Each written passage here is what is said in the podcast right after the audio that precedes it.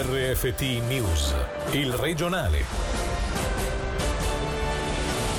Buonasera dalla redazione Micron. Saranno 43 i licenziamenti effettivi e 57 le riduzioni di impiego fino a un massimo del 25% della percentuale lavorativa. Al termine delle consultazioni con personale e sindacati, l'azienda di Agno ha fatto sapere le proprie decisioni in parte riviste rispetto ai 110 tagli annunciati un mese fa. Una soluzione che non soddisfa le parti sociali, come ci conferma il sindacalista Unia, Vincenzo Cicero. Sul numero chiaramente rispetto ai 110 10 annunciati all'inizio è sicuramente un miglioramento, però mi dà l'idea che dietro questa comunicazione ci fosse una chiara strategia fin dall'inizio, perché un'azienda che comunica 110 licenziamenti non può poi trovarsi di fatto con 50 riduzioni, se vogliamo, e 50 licenziamenti. Molto probabilmente tornerei che la volontà iniziale era quella da una parte di riuscire ad aumentare le quotazioni in borsa di micro attraverso questo annuncio con questo meccanismo perverso che c'è nel sistema economico e dall'altra magari quello di dare una parvenza di consultazione democratica che ha portato a un risultato sicuramente migliore di quello che era annunciato all'inizio. Adesso giuridicamente quello che succede è che l'azienda deve aprire un negoziato per il piano sociale, per riuscire a indennizzare nella maniera migliore possibile questi lavoratori che hanno il lavoro.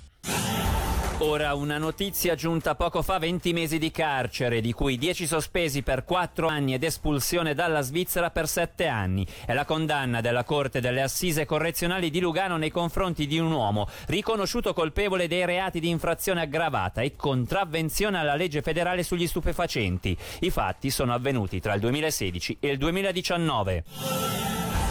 Una nuova realtà virtuosa in molti casi ma con rischi legati al controllo della produzione e, rovescio della medaglia, ad un lavoro ininterrotto senza il confine preciso fra, te- fra, tempo di lavoro e tempo libero. Stiamo parlando dello smart working o se preferite telelavoro, forma di impiego che ha preso piede durante il periodo di lockdown. Ne abbiamo parlato in onda questa mattina con il segretario cantonale di Unia Gian Giorgio Gargantini che pone l'accento anche sulle riduzioni di salario causate dal lavoro ridotto. Per il 90% delle aziende che hanno praticato telelavoro negli ultimi mesi era qualcosa di assolutamente nuovo. Penso che bisognerà fare un bilancio, capire cosa è successo in questi mesi per capire cosa ha funzionato e cosa no. Il problema principale è quello dell'impossibilità poi di definire quando lavoro e quando no. Il rischio è quello che ci si ritrova a lavorare eh, quasi 7 giorni su 7 perché beh, se posso lavorare da casa seguendo un'email perché non riceverlo domenica, se rispondo al telefono perché non riceverlo anche dopo le 6 e mezza o al sabato. Questo è un problema importante. L'altro problema è quello legato evidentemente al lavoro ridotto. Il lavoro ridotto si parla di questa misura come di una misura, una specie di panacea di tutti i mali. Il lavoro ridotto ha permesso di diminuire il numero di uh, perdite di posti di lavoro sicuramente, ma bisogna capire che si perde circa un quarto del salario. Un lavoratore che ha lavoro ridotto perde circa il 25% di salario. Partendo da salari che in Ticino sono già mediamente estremamente bassi, è un problema enorme per molte persone, per molte famiglie che sono oggi confrontate con problemi veramente drammatici anche di arrivare a fine mese di mettere qualcosa nel piatto.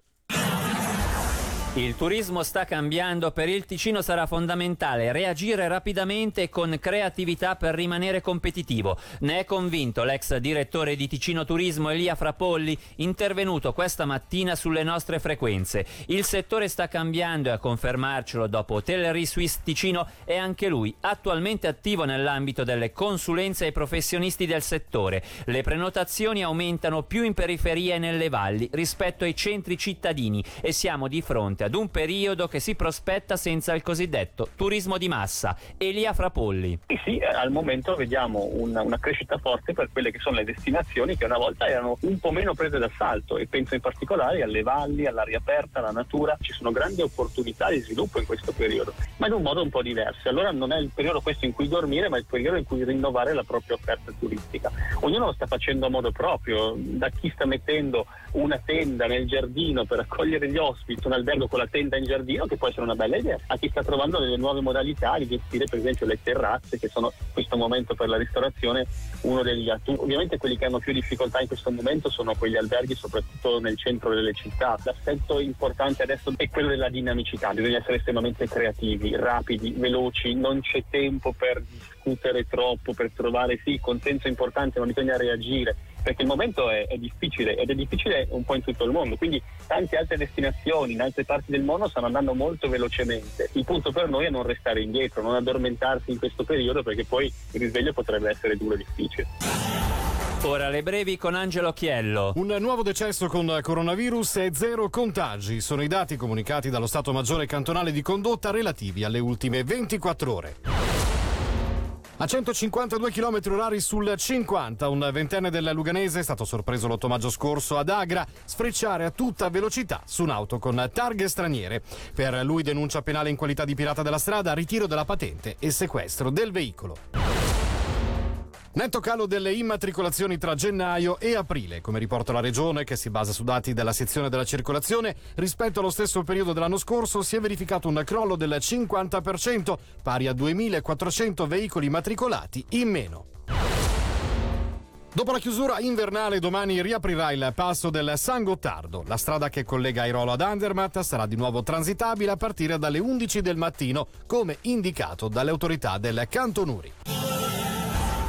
Telefonini senza la scheda telefonica. Da qualche tempo sono in vendita nuovi dispositivi che non necessitano della scheda SIM facendo capo ad una nuova tecnologia che si è tradotta nella eSIM che permetterà di produrre telefoni sempre più piccoli all'interno dei quali sarà possibile avere più numeri telefonici per essere raggiungibili. Una grande rivoluzione che, dato che queste schede virtuali saranno collegate ai server e gestite dagli stessi operatori telefonici, presenta qualche incognita dal punto di vista della vulnerabilità della protezione dei dati. Alessandro Trivilini, membro del gruppo di lavoro della Polizia Cantonale Cybersicuro. Numero di telefono e email sono i due oggetti, elementi che vengono usati nel campo del digitale per verificare l'identità di una persona fisica e spesso sono a doppio fattore, sono correlati uno con l'altro. Mi registro con l'email e mi arriva il codice sul telefono a cui è associato il numero o viceversa. Quindi se uno di questi due elementi, in particolare il numero, diventa virtuale, non sta più su una SIM, io devo avere la consapevolezza che il furto di questo oggetto, di questo numero, può, può avvenire in modo molto più accessibile e di cui io non potrei accorgermene subito. Cioè,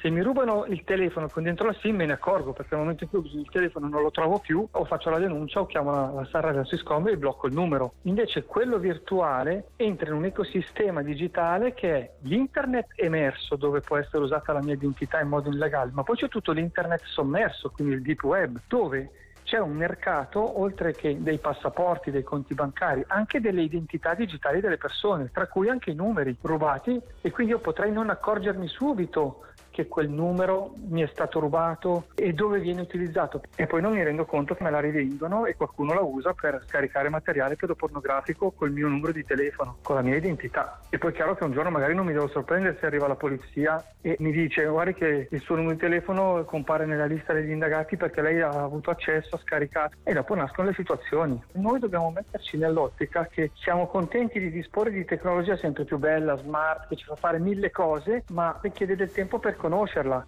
Abbiamo contattato Swisscom per avere una presa di posizione ha garantito il più alto standard dei propri server e che a suo dire le eSIM non sono più vulnerabili delle SIM fisiche.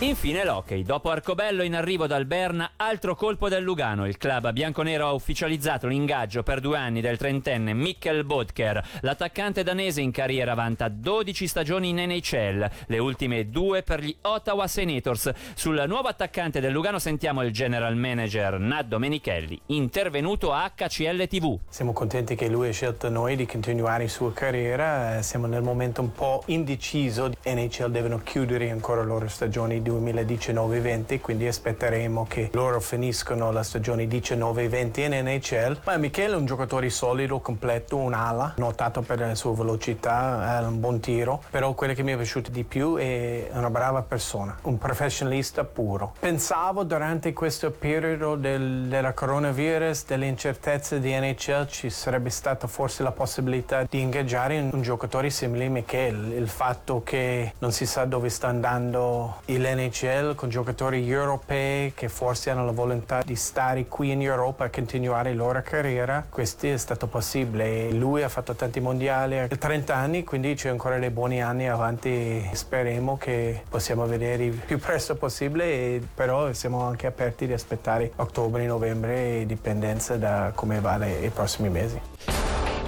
Con questo per il regionale tutto, tra poco nella Radiogrammi in live spazio al racconto del lockdown vissuto da un giovane milanese, dalla redazione da Davide Maggiori. L'augurio di una buona serata.